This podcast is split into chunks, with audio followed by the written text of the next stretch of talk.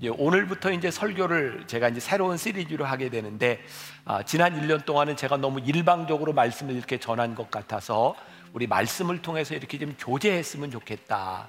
여러분들과 함께 좀 소통하려고 합니다. 아마 오늘은 요 앞부분에 있는 사람들에게 이 OX 표를 좀 나눠드렸을 텐데 제가 몇 개 물어볼 거예요. 그럼 여러분들이 O냐 X냐 대답을 해야 되는데 자 이게 나는 O 그러면 내가 O를 봐야 될까요? O가 밖으로 봐야 될까요? 네. 이 정도 센스는 좀 가지고 있어야 되겠죠? 나는 O야 이러면 다른 사람들 다 X로 봅니다. 제가 어렵지 않은 질문들을 여러분들에게 하게 될 텐데 너무 틀려도 걱정하지 마세요. 괜찮아요. 몇 사람 틀려야 재밌습니다. 아, 그러니 가능하면 들 때 얼굴을 가리고 드시는 게 좋아요. 누군지 모르게. 아주 쉬운 소위 말해서 답정로라 그러죠. 이미 정해진 답. 근데 그 중에도 조금 헷갈리는 게 있을 수 있는데 제가 묻고 여러분들이 답은 하고 그 답을 제가 말씀을 통해서 이렇게 하게 될 거예요. 염려하지 마시고 아, 잘 들어주시고 아, 그리고 이번 주에는 이렇게 OX를 들지만 아마 요 시리즈 기간에는 여러분들이 설교를 듣고 궁금한 부분들을 물을 수 있도록 여러분 나갈 때 보면 이 교회 이제 전광판에 이렇게 광고들 나가잖아요.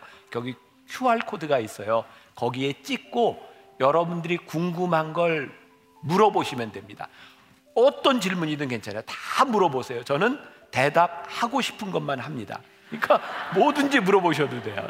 그거는 모든 질문에 다 답할 수는 없어요. 그러나 여러분들에게 필요한 함께 나누어야 될 그런 질문에 대하여 제가 답을 하면서 설교가 이렇게 일방적이지 않고 여러분들과 저와 이 하나님의 말씀으로 interaction 하면서 커뮤니케이션 하려고 합니다.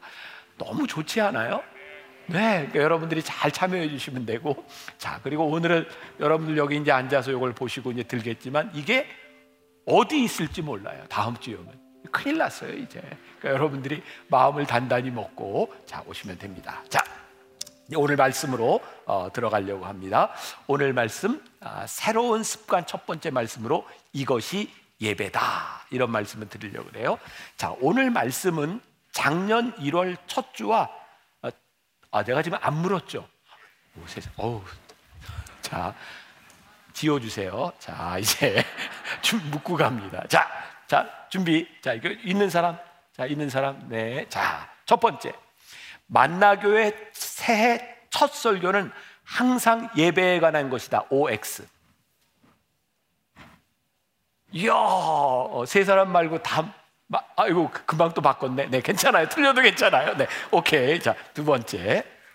성경 인물 중 가장 오래 산 인물은 에녹이다. OX.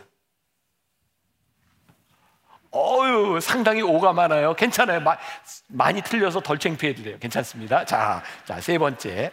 이따 답은 다 이제 설교 시간에 나옵니다. 나는 지금 예배의 회복을 간절히 원한다. OX. 네. 고마워요. 네. 그래도 X가 있어서 고마워요. 네. 자, 그 다음에. 자. 예배에는 정해진 형식이 있어야 한다. OX. 자, 이게 많이 이렇게 이제 자, 이제 오늘 설교를 통해서 답을 얻게 될 거예요. 자, 마지막 질문. 우리가 이 세상에 존재하는 이유는 예배하기 위해서다. OX. 네, 어우, 제가 이렇게 들어도 X가 있네요. 고마워요. 자, 자, 아, 여러분들의 센스 고맙습니다. 자, 자, 이제 설교로 들어갈게요. 자, 이제 내리시고, 자, 내리시고, 자. 일부러 그러신 거죠? 즐거움을 주려고. 자. 2023년 아, 시작하는 이 첫 해 설교 제가 예배에 대한 설교를 합니다. 저는 지난 10여 년 동안 매년 첫 번째 설교는 예배에 대한 설교를 하고 있습니다. 또 오늘 본문 같은 경우는 오늘 제목 같은 경우는 작년과 똑같습니다. 자, 그러니까 여러분들이 이제 말씀도 듣기 전에 저 목사님 게을러서 준비도 안 하고 똑같은 거 하지 그럴까봐 제가 성경 말씀으로 지금 근거를 내려고 하는데 빌립보서 3장 1절에 보니까 사도 바울이 이렇게 쓰고 있어요. 끝으로 나의 형제들아 주 안에서 기뻐하라. 너희에게 같은 말을 쓰는 것이 내게는 수고로움이 없고 너희에게는 안전하니라. 제가 똑같은 설교를 하는 건 굉장히 성경적입니다. 자, 얼마나 중요하면 제가 이렇게 똑같은 이야기를 물론 작년하고 아주 똑같지 않습니다. 제가 이제 새로운 것을 이야기하겠지만 이 예배가 얼마나 중요한가 이걸 여러분들에게 이야기하는 거예요. 아, 우리가 어떤 일을 하든 예배하지 않고 하는 일이라면 나는 하나님이 받지 않으신다라고 생각을 합니다. 아, 선한 일은 예수를 믿는 사람이나 믿지 않는 사람이나 다 할 수 있는 일이에요. 근데 우리 하나님을 믿는 사람들이 선한 일을 한다고 하는 것은 세상 사람들과 조금 다른 차원의 일이에요. 당연히 그냥 단순히 어떤 긍휼 주심 이런 것이 아니라 우리들이 하나님을 예배함으로 선한 일을 할 때 하나님이 드러나는 거예요. 그러니까 우리들이 예배자로서 살아갈 때 우리의 삶에 가장 중요한 것은 뭐냐면 하나님이 드러나는가 드러나지 않는가라고 하는 거죠. 자, 오늘 예배에 대한 이야기에서부터 오늘부터 7주 동안 새로운 습관, 우리들이 어떤 습관을 가져야 좋은 예배자로 살아갈 수 있을까를 우리들이 공부하게 될 거고요. 오늘은 그 첫 번째 서론 부분에 해당합니다. 아, 이 말씀도 제가 이 원고를 예배팀들, 그 묵상팀들과 함께 이렇게 나누고 이렇게 피드백을 좀 받았어요. 한 권사님이 이런 이야기를 해요. 아, 예전에 한 연예인을 만났던 기억이 있는데 건강 검진을 하러 갔다가 병원에서 연예인을 보게 된 거예요. 근데 건강 검진을 하니까 좀 초췌하기도 하고 뭐 똑같은 옷을 입었으니까 화장도 안 하고 어, 저 아는 척을 할까 말까 하다가 뭐 싫어할 수도 있겠다. 그래서 아는 척을 안 했는데 엘리베이터를 탔는데 고 이제 검진하다가 연예인이 딱 탔는데 그 순간도 고민을 했대요. 아는 척을 해야 되나 말아야 되나. 근데 연예인이 조금 아는 척을 했으면 하는 눈치들이에요. 근데 그래도 안 했대요. 그리고 집에 와서 아내한테 이야기를 했더니 아내가 여보 연예인한테는 어떤 상황에도 아는 척을 해주는 게 예의야 그렇게 이야기를 하더래요. 그래서 가만히 보니까 제가 그래요. 어, 이게 좀 약간 이런 걸 관종이라 그러나. 네. 지난주에 제가 이제 병원에 갔는데 세브란스 병원에 그, 어, 그 데스크에 있는 사람이 제가 줄 서 있는데 갑자기 오 김병삼 목사님! 그러고 아는 척오 그래서 어떻게 만나 교인이에요. 뭐 여기서 지금 예배를 드리고 있을지 몰라요. 어 그리고 그제는 식당에 갔는데 서빙하는 분이 오 목사님! 난 그러면 너무 좋아요. 뭐가 좋으냐면 내가 목사인 거예요 우리 교인이 나를 알아보는 게 너무 좋아요 내가 목사니까 뭐 내가 이렇게 어디서 뭐 드러내고 싶고 이래서가 아니라 내가 목사인 것을 알아주는 게 감사한 거예요. 말씀을 묵상하다 그런 생각이 들어서 아 하나님도 그런 마음 아니실까? 우리가 살아가면서 어 하나님 내가 하나님 알아. 어 그래 하나님 알지. 아는 것으로 끝나는 것이 아니라 오 하나님을 내가 예배해요. 하나님이시군요. 내 삶에 일어나는 일상 가운데 하나님을 찬양하는 것, 하나님을 아는 척 하는 것, 그게 예배구나. 오늘 여기 하나님을 믿는 우리 성도들이 함께 모여 예배한다고 하는 것은 그 하나님을 향하여 우리들이 고백하고 하나님이십니다라고 인정하는 것을 하나님이 기뻐하시겠구나. 그러니까 예배는 하나님이 굉장히 기뻐하시는 일이다. 자, 지난 10여 년 동안 제가 매년 아, 이 첫 설교를 예배에 대한 이야기를 했다고 했어요. 그러면서 제가 여러분들에게 끊임없이 이야기하는 것 예배의 성공은 무엇인가? 또 얼마나 또 기억을 하고 있을지 모르겠지만 제가 생각하는 예배의 성공은 이런 거예요. 우리의 생각이 이 예배 시간을 통하여 하나님의 생각, 하나님의 관점으로 바뀌어질 때 우리는 예배의 성공자가 된다. 만일 우리들이 예배를 드리는데 매주 이렇게 와서 예배를 드리는데 아무리 예배를 들어도 우리 생각이 바뀌질 않아. 우리가 오늘 예배를 드리는 가장 핵심적인 이유 가운데 하나는 하나님 세상에 살고 있던 우리가 하나님의 말씀을 듣고 하나님을 예배하며 우리의 생각과 우리의 관점이 하나님의 관점으로 바뀌어지기를 바랍니다. 그러니까 예배를 통해서 우리들의 생각이 바뀌어져야 되는 거죠. 만일 우리의 생각이 바뀌지 않는다면 우리는 예배에 실패하는 사람들일 수 있어요.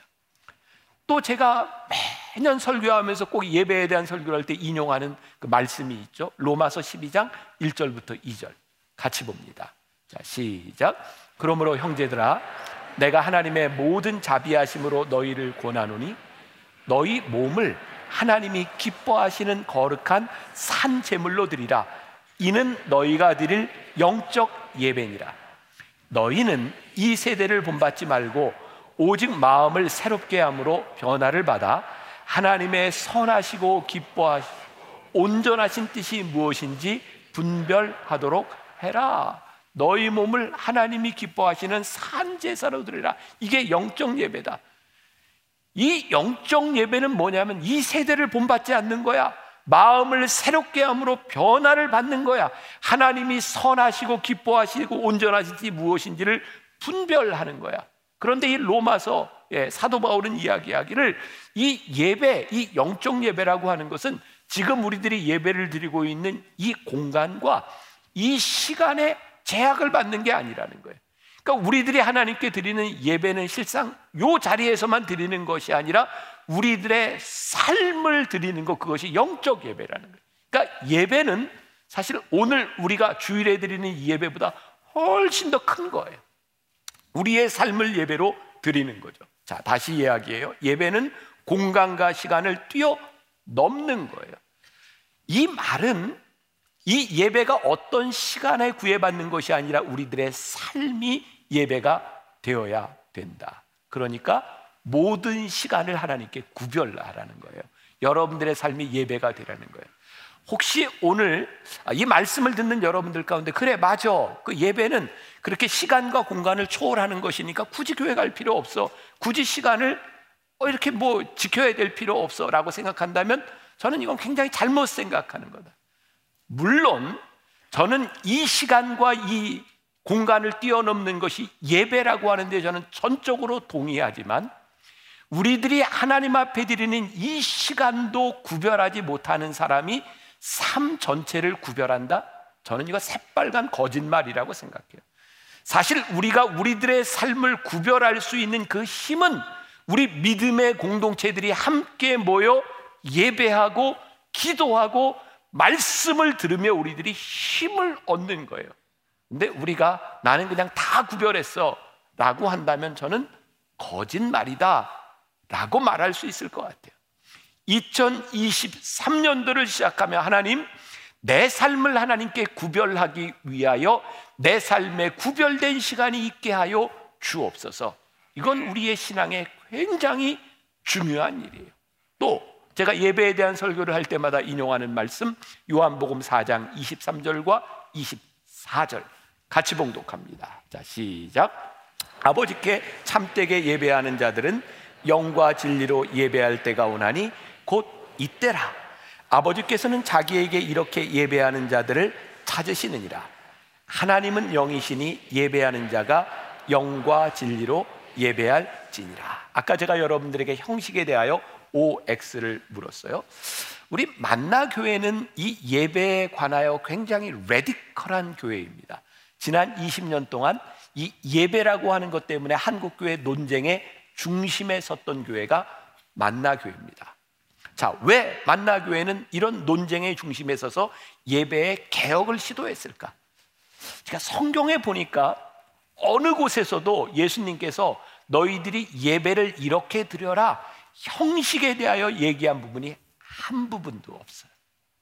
뭐 예를 들면 우리가 대개 예배를 시작할 때 이렇게 뭐 어, 조용한 기도로 시작하든지 뭐 이렇게 사도신경을 외우든지 교동문을 외우든지 근데 이건 전혀 성경적이지 않아요. 우리들이 2000년 동안 예배를 드려왔던 우리의 형식에 대한 부분이지 이건 성경적이지 않아.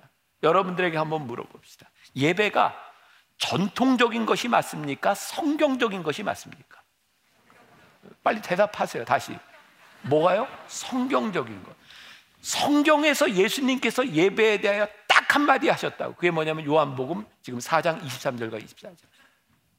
하나님은 영이시니 예배하는 자가 신령과 진정으로 예배할지니라. 그래서 우리 만나교회에서는 이런 생각을 하게 되었어요. 우리가 신령과 진정으로 하나님을 예배하는데 우리들이 어떤 형식을 취할까? 신령과 진정으로 예배하기 위해서 형식이 필요한 것이지 예배를 위해 형식이 중심이 되어서는 안 된다는 거예요. 그래서 우리 교회 예배 가운데는 여러 가지 형식의 파괴들이 일어나고 있어요. 어떻게 하면 신령과 진정으로 예배를 드릴까를 고민하다 보니까 매주 성가대가 꼭 특성을 해야 되는 건 아닌 것 같아요. 성가대 특성이 굉장히 중요한데 예배를 위해서 이게 꼭 형식에 들어가야 되는 것이 아니라 이 성가대가 신령과 진정으로 예배를 드리는데 도움이 됐으면 좋겠어. 우리 만나 교회가 모든 예배에서 이제 장로님들의 기도와 이런 것들이 빠지게 된 이유 가운데 하나고 우리가 자꾸 형식에 매이는 것 때문에 제가 그런 고민을 하게 돼요. 어떻게 이 형식을 걷어내고 신령과 진정으로 우리들이 예배할 수 있을까요? 제가 아직 시도해 보지 못했지만 저에게는 정말 꿈이 하나 있거든요. 언젠가는 한번 해볼 것 같아요. 어떤 꿈이냐면 이렇게 주일날 예배를 드리는데 아, 이렇게 처음에 찬양을 시작했는데 찬양이 너무 은혜가 돼.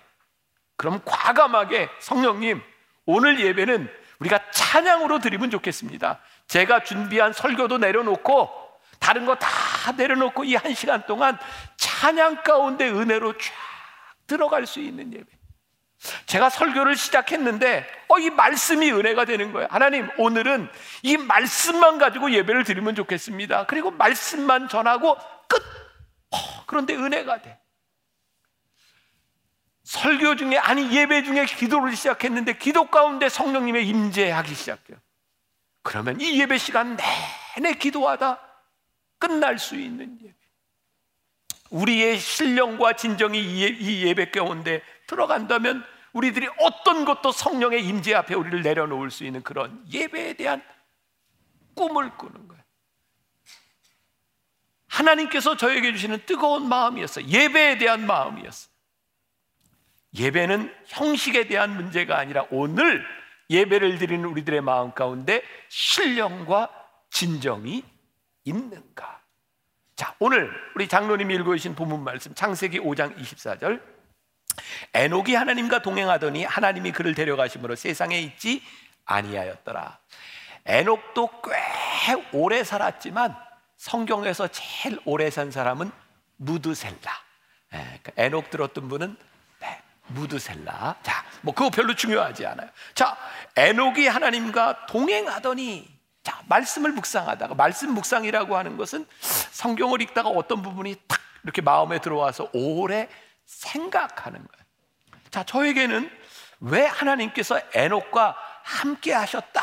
이렇게 말씀하지 않고 에녹과 동행했다라고 말씀하셨을까?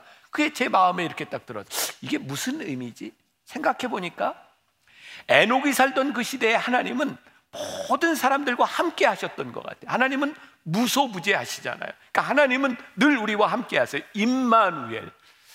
아, 예수님께서 이 땅에 오셨다라는 그 임마, 임마누엘은 우리 모두에게 함께 하신다는 거예요. 그런데 하나님은 늘 우리와 함께 하시는데 우리 모두가 하나님과 동행하지는 않더라고요. 그러니까 하나님이 우리와 함께 하신다고 하는 것과 하나님과 동행한다고 하는 것은 다른 문제인 것 같아요. 그 하나님과 동행했다고 하는 것을 영어성 NIV에서는 이렇게 표현하더라 walk with Jesus, 아, walk with God. 하나님과 함께 걸었다. 아우 저 발음이 W A L인데, 오, 예, 예, 그 발음인데 저게 잘 안 돼요. 하나님과 함께 걸었다. 동행은 뭐예요? 하나님과 함께 걸었다. 자, 걷는 걸 한번 생각해 봅시다. 우리들이 함께 걸으려면 어떻게 해요? 보폭을 맞춰야 되잖아요. 근데 하나님 보복하고 우리의 보복하고 맞아요? 안 맞아요. 그러니까 하나님과 우리가 동행하려고 하면 하나님이 우리에게 맞춰 주셔야 돼. 우리가 하나님을 따라갈 수는 없어요. 그래서 하나님께서는 우리와 함께 해 주셨어요. 임마누엘 해 주셨어요. 이스라엘 백성들이 출애굽해서 광야를 지나가는 동안 그 최효성 목사님이 쓴 시속 3마일의 하나님이라는 책이 있는데 시속 3마일은 키로수로 하면 4.8km예요. 시속 3마일의 하나님. 하나님께서 한 시간에 시속 4.8km의 속도로 우리와 동행하셨다는 거예요. 뭐예요? 우리의 속도로 맞춰 주셨다. 보세요. 하나님이 우리의 속도에 맞춰 주셨는데 문제는 뭐냐면 우리의 속도에 맞춰 주신 하나님, 우리의 삶을 인도하시는 그 하나님께 우리들이 기꺼이 기꺼이 서 있겠습니다 라고 하는 믿음의 고백이 있는가? 그러니까 하나님과 동행한다고 하는 것은 우리의 능력으로 되는 것이 아니라 하나님께서 우리와 함께 하실 때 그렇습니다. 하나님, 제가 하나님의 인도하심을 따라가겠습니다 라고 하는 믿음의 결심과 고백이 있을 때 우리들이 하나님을 따라 동행할 수 있는 거예요. 그러니까 예배는 뭐예요? 우리 가운데 임재하시는 하나님 앞에 우리들이 믿음의 고백을 하는 거예요. 주님의 생각으로 하나님의 관점으로 우리들의 삶을 살아가겠습니다. 또 벌써 이제 2년 전이 됐네요. 주님은 나의 최고봉, 오스왈드 챔버스의 주님은 나의 최고봉 1월 6일자에 보면 예배에 대해서 말하고 있는데 이런 문장을 얘기하고 있어요. 아, 이거 제가 설교하면서 참 생각하는 건데 여러분들은 참 수지 맞았다. 제가 늘 그런 생각을 해요. 아무튼 좋은 책을 딱 읽고 제가 엑기스만 알려드려요. 아, 복 받았다니까요. 네, 아유 참 이것도 자 오스왈드 챔버스가 이렇게 얘기를 하고 있어요. 예배란 하나님께서 우리에게 주신 가장 좋은 것을 다시 하나님께 드리는 것이다. 저는 이게 기가 막힌 예배에 대한 표현이라는 생각을 했어요.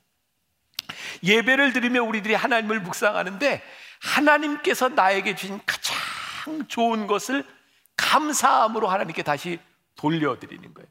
그러니까 우리들이 최고의 예배를 드릴 때 우리들의 예배는 뭐가 있어요? 감사가 있는 거예요. 와, 하나님이 나에게 이걸 주셨어.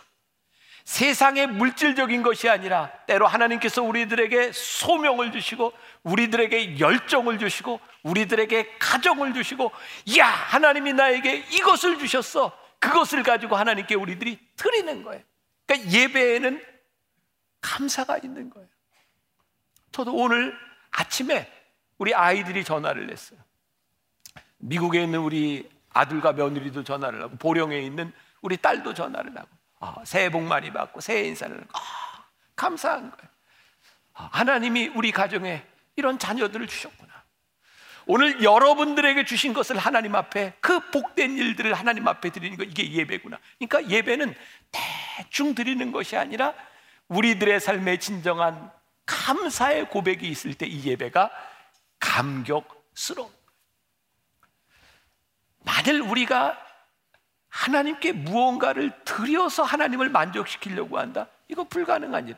뭘로 하나님이 만족하시겠어요? 하나님은 하나님께서 우리들에게 주신 최고의 것을 하나님께 돌려드리는 걸 가장 기뻐하시는 분.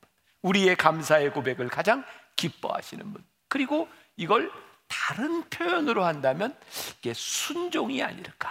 그래서 우리들이 하나님 앞에 드리는 예배 가운데 순종이라고 하는 것을 한번 생각해 보려고 하는데 자, 존 비비어 목사님이 무엇이 선인가라고 하는 책에 나오는 이야기인데 요 이야기 1년 전에 제가 여러분들에게 똑같은 걸 들려드렸어요. 네, 또 해요 저는 좋으니까 자 그 존 비비어 목사님이 아, 달라스 텍사스 달라스에서 목회를 할 텐데 미국 사람들이 제일 좋아하는 운동이 미식 축구예요. 그래서 미식축구 시즌이 되면 주일날 미식축구 경기를 보고 월요일날 직장에 가면 그 이야기하는 게 그들의 문화 가운데 하나죠. 이 달라스에는 유명한 미식축구 팀이 있습니다. 달라스 카우보이스라고 합니다. 이 목사님은 미식축구를 그렇게 좋아하는 사람이 아니었는데 달라스에 목회하면서부터 사람들과 어울리기 위해서 미식축구를 보기 시작했고 달라스 카우보이스의 팬이 되었대요. 어느 날 주일 예배를 마치고 돌아왔는데 그 경기가 굉장히 중요한 경기였다 그래요. 달라스 카우보이스하고 필라델피아 이글스라고 하는 팀하고 플레이오프 진출전을 놓고 경기를 하는 거예요. 예배를 마치고 집에 왔더니 8분 정도를 남겨놓고 있는데 미식축구에서 8분은 꽤 긴 시간입니다. 점수가 바로 달라스 카우보이스가 4점을 뒤지고 있는데 그 이 미식축구는 점수를 내는 방식이 저 뒤에 이제 쿼터백에서부터 시작해가지고 앞으로 전진해서 터치다운을 하면 6점을 얻어요. 근데 이 상황이 4점을 지고 있는 상황이니까 이거 터치다운을 하면 역전을 시킬 수 있는 상황인 거예요. 이 목사님이 경기를 열심히 보고 있는 거예요. 양복도 못 입고 앉아서 막 응원을 하고 있는데 그 책에 보면 그 속에서 성령님께서 그런 마음을 주시더라는 거예요. 기도해라, 기도해라. 그 목사님께서 그렇게 얘기했대요. 8분 남았습니다, 성령님. 잠깐만요. 근데 계속 속에서 기도해라. 6분 남았습니다, 성령님. 제가 이거 끝나고 나면 5시간 기도할게요. 약속합니다. 성령님은 계속 기도하라고 이야기를 하는데 목사님은 이 경기를 끊을 수가 없는 거예요. 그리고 경기가 끝났고 이겼어요. 그리고 무릎을 꿇고 기도하려고 할 때 책에 이렇게 되어 있더라고요. 읽어 드릴게요. 나는 그 느낌을 되살려내려고 노력했다. 기도하려고 노력했다. 하지만 내 입에서 나오는 말들은 진부하고 생기가 없었다. 오래지 않아 무슨 일이 일어났는지 깨달았다. 나는 하나님의 요청보다 달라스 카우보이스의 경기를 선택한 것이다. 카펫에 얼굴을 묻고 탄식했다. 하나님, 누가 저에게 내 인생에서 누가 더 중요하냐? 하나님이냐 달라스 카우보이스냐라고 묻는다면 저는 주저함 없이 당연히 하나님입니다라고 대답할 것입니다. 그런데 저는 방금 제 행동으로 누가 더 중요한지를 드러냈습니다. 하나님이 저를 필요로 하셨으나 제가 하나님보다 축구 경기를 선택했습니다. 제발 저를 용서해 주십시오. 그 즉시 내 마음 속에서 이런 음성이 들렸다. 아들아, 나는 내가 다섯 시간 기도를 제물로 바치는 걸 원하지 않는다. 내가 바라는 것은 순종이다. 순종하기 위해 우리들이 기꺼이 포기해야 되는 것이 있어요. 순종은 늘 결단의 문제죠. 사실 어제 송구영신 예배를 드리고 저도 집에 들어가서 자려고 한 시간이 새벽 1시였어요. 그러니까 여러분들 중에는 예배를 마치고 집에 들어갔을 때 훨씬 늦게 들어간 분도 많을 거예요. 아침에 일어나서 아, 아침 식사를 하면서 제 아내하고 둘이 송구영신 예배 끝나고 토요일 밤에 그렇게 늦게 갔으니 아이고 이제 주일 예배가 펑하겠다. 그리고 10시 예배를 왔는데 깜짝 놀랐어요. 교인들은 목사가 생각하는 것보다 훨씬 더 믿음이 좋더라고요. 어떤 사람은 이런 선택을 할 수도 있었을 거예요. 그래, 예배는 시간과 공간에 대한 문제가 아니니까 그 온라인으로 예배를 드려도 괜찮아. 저는 지금 온라인으로 예배를 드리고 있는 사람을 블레임하거나 그분들에게 죄책감을 씹어 이런 의도가 아니에요. 우리들의 삶에 그 온라인으로 예배를 드리는 것도 우리들의 삶의 최선의 선택일 수밖에 없는 사람들이 많이 있어요.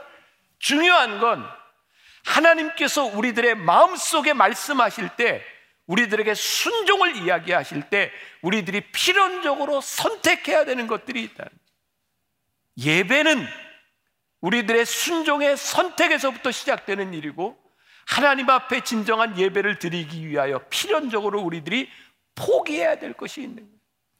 2023년을 시작하면서 새로운 습관, 우리들이 진정한 예배자로 살아가는 데 있어서 우리들이 어떻게 순종할 것이냐는 우리의 예배를 좌우하는 거예요. 하나님을 예배한다는 것에 대한 참다운 의미. 저는 A.W. 토저라고 하는 목사님을 참 좋아하는데 이 목사님이 쓴 책 중에 또 이런 문장이 있어요. 토저에 의하면 예배는 하나님에게로부터 왔다가 우리를 거울 삼아 반사되어서 다시 하나님께로 돌아가는 것이다. 제가 좀 설명하자면 제가 이해, 이해한 바로는 이런 거예요. 하나님께로부터 온 모든 것들이 다시 하나님께로 이렇게 돌아가고 다시 말하면 우리의 삶 가운데서 하나님의 형상이 나타나는 것이 예배다.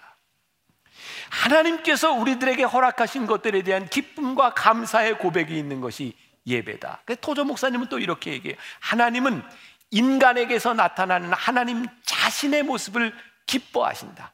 하나님은 인간이라는 거울을 보고 그 거울 안에서 자신을 보신다. 당신은 누구인가? 본래 당신은 전능자의 거울이 되도록 지음받은 존재이다. 당신은 어떤 존재인가?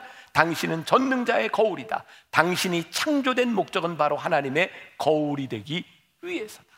허, 예배하는 우리의 모습 가운데 하나님의 형상이 보이는 거예요. 다시 말하면 하나님을 알지 못하는 사람이 예배하는 우리들의 모습을 바라보며 하나님이 보인, 어, 하나님 저런 분이시구나. 하나님 저렇게 위대하신 분이시구나. 예배가 단순한 이 시간과 공간에 대한 문제가 아니라 로마서 12장에 있는 말씀처럼 내 삶을 하나님께 산 제사로 드리라고 말씀하셨을 때 우리들의 삶이 거룩한 예배가 된다고 하는 것은 뭐예요? 나를 통해 하나님이 보여지는 거예요. 여러분들에게 굉장히 강력한 도전이에요. 우리가 예배자로 살아가겠습니다라고 하는 이 고백 가운데는 우리의 모습 가운데 하나님의 형상이 보여야 되는 거예요. 우리 교회의 모습 가운데 하나님의 형상이 보여야 되는 거예요. 제가 하나님 앞에 적어도 몸부림치고 제가 목회를 하면서 가장 중요한 가치로 두고 있는 것이 있다면 하나님 우리 교회를 통해 우리의 예배를 통해 우리들이 하고 있는 일들을 통하여 하나님의 형상이 드러나게 하여 주옵소서. 세상이 우리를 바라보며 야 하나님 믿는 사람 많네. 하나님의 모습이 우리 가운데 있어야 되는 거죠. 하나님께서 예수님께서 우리를 구속하신 이유는 하나님께 반역하였던 우리를 예배자로 바꾸어 놓기 위해서 우리를 구속하셨다는 거예요. 죄인 된 우리를 구속하신 이유, 우리로 하여금 예배자가 되도록.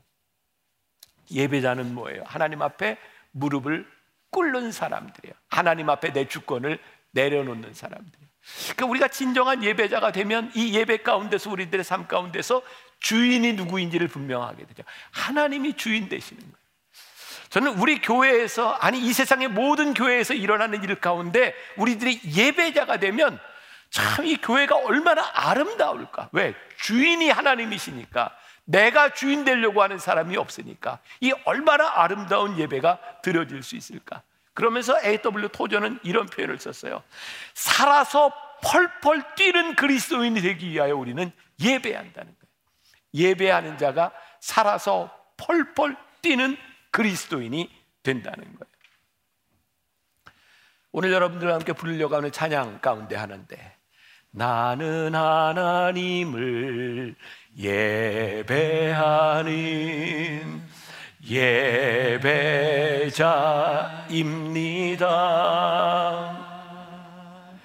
내가 서 있는 곳 어디서나 하나님을 예배합니다. 내 영원 거룩한 은혜를 향하여 내 마음 완전한 하나님 향하여 이곳에서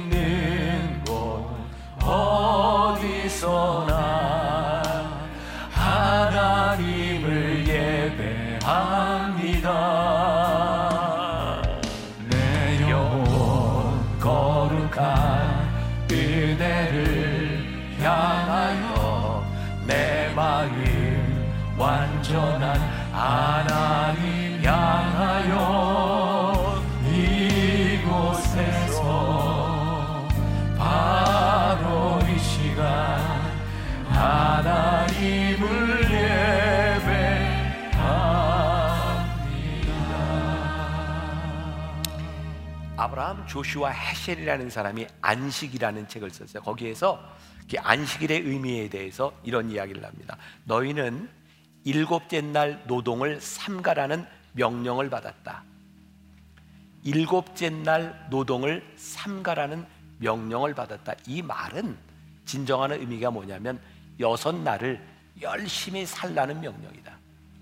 하나님께서 우리들에게 안식일을 주신 가장 큰 이유 가운데 하나는 안식일을 지키기 위하여 엿새를 열심히 살아가라는 명령이라는 하나님을 예배하는 그 자리 우리들이 어떻게 하나님을 예배하느냐는 이 안식일은 무엇이 좌우하냐면 안식일을 지키는 그 이전의 날들이 안식일을 좌우해요.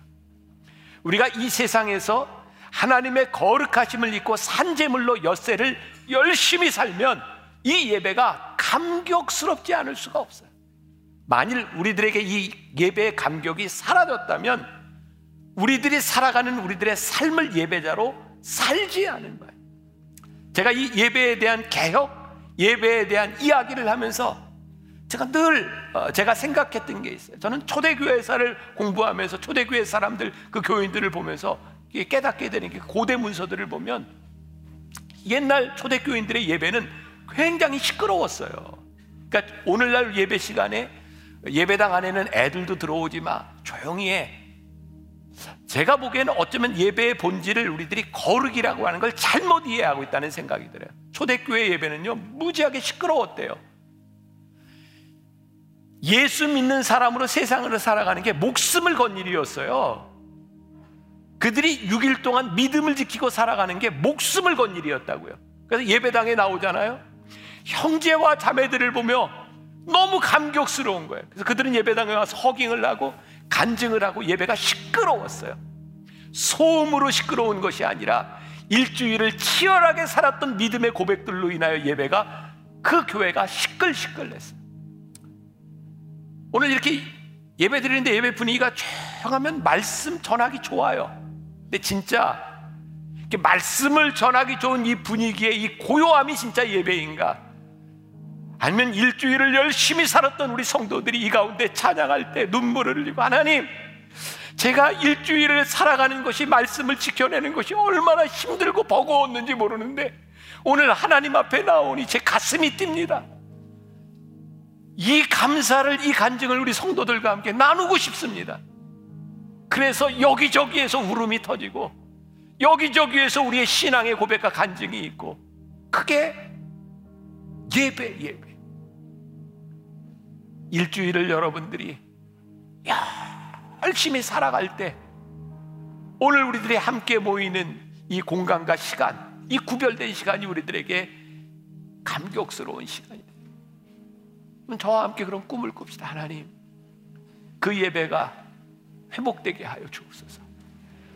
나 개인에서 회복되는 것으로 끝나는 것이 아니라 우리 교회에서 이 예배가 회복되게 하여 주옵시고 다시 한번 이 나라 대한민국 안에 이 예배가 회복되는 감격의 역사들이 살아나게 하여 주옵소서.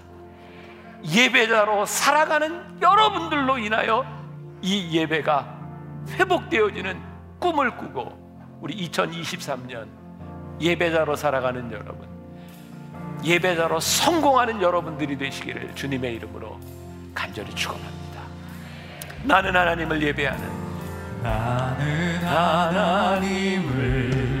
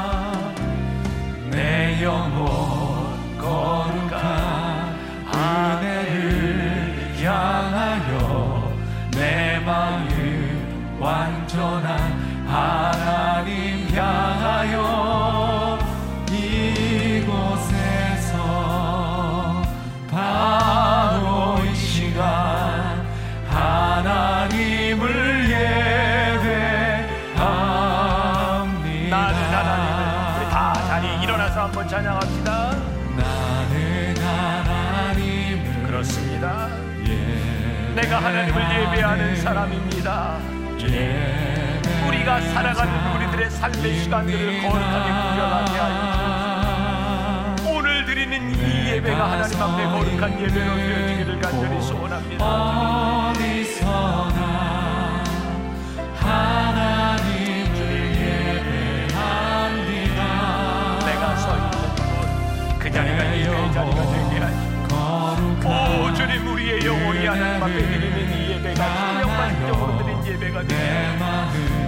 아버지 하나님 우리의 목숨을 걸고 우리들이 지켜야 되는 지켜내면서 우리의 가슴이 뛰게 하여 주옵시고 우리의 가슴이 뜨거워지게 하여 주옵시고 아버지 하나님 하나님 앞에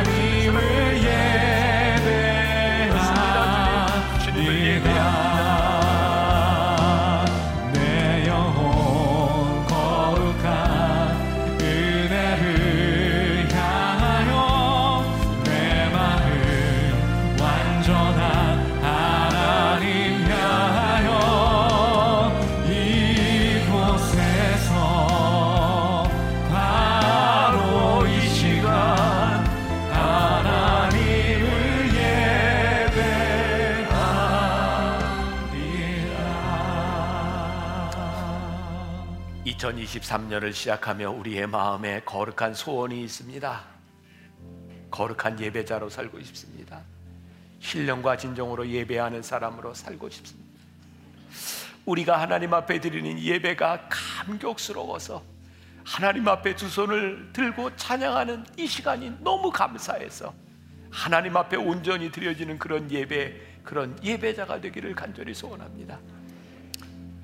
말로는 순종한다고 하지만 말로는 결단한다고 하지만 늘 우리의 욕심 앞에 넘어지고 깨어지고 쓰러졌던 우리의 모습을 하나님 앞에 내어놓습니다. 하나님 도와주셔서 함께 하셔서 우리를 일으켜 세워 주셔서 무엇보다 2023년 예배자로 성공하는 주의 백성들이 되게 하여 주옵소서. 지금은 우리 주 예수 그리스도의 은혜와 하나님 아버지의 무한하신 사랑과 성령의 인도하심이 이것이 예배임을 믿으며 예배의 성공자가 되기를 소원하며 세상으로 나가는 당신의 사랑하는 모든 백성들 위해 지금부터 영원까지 함께 하시기를 간절히 축원하옵나이다. 아멘.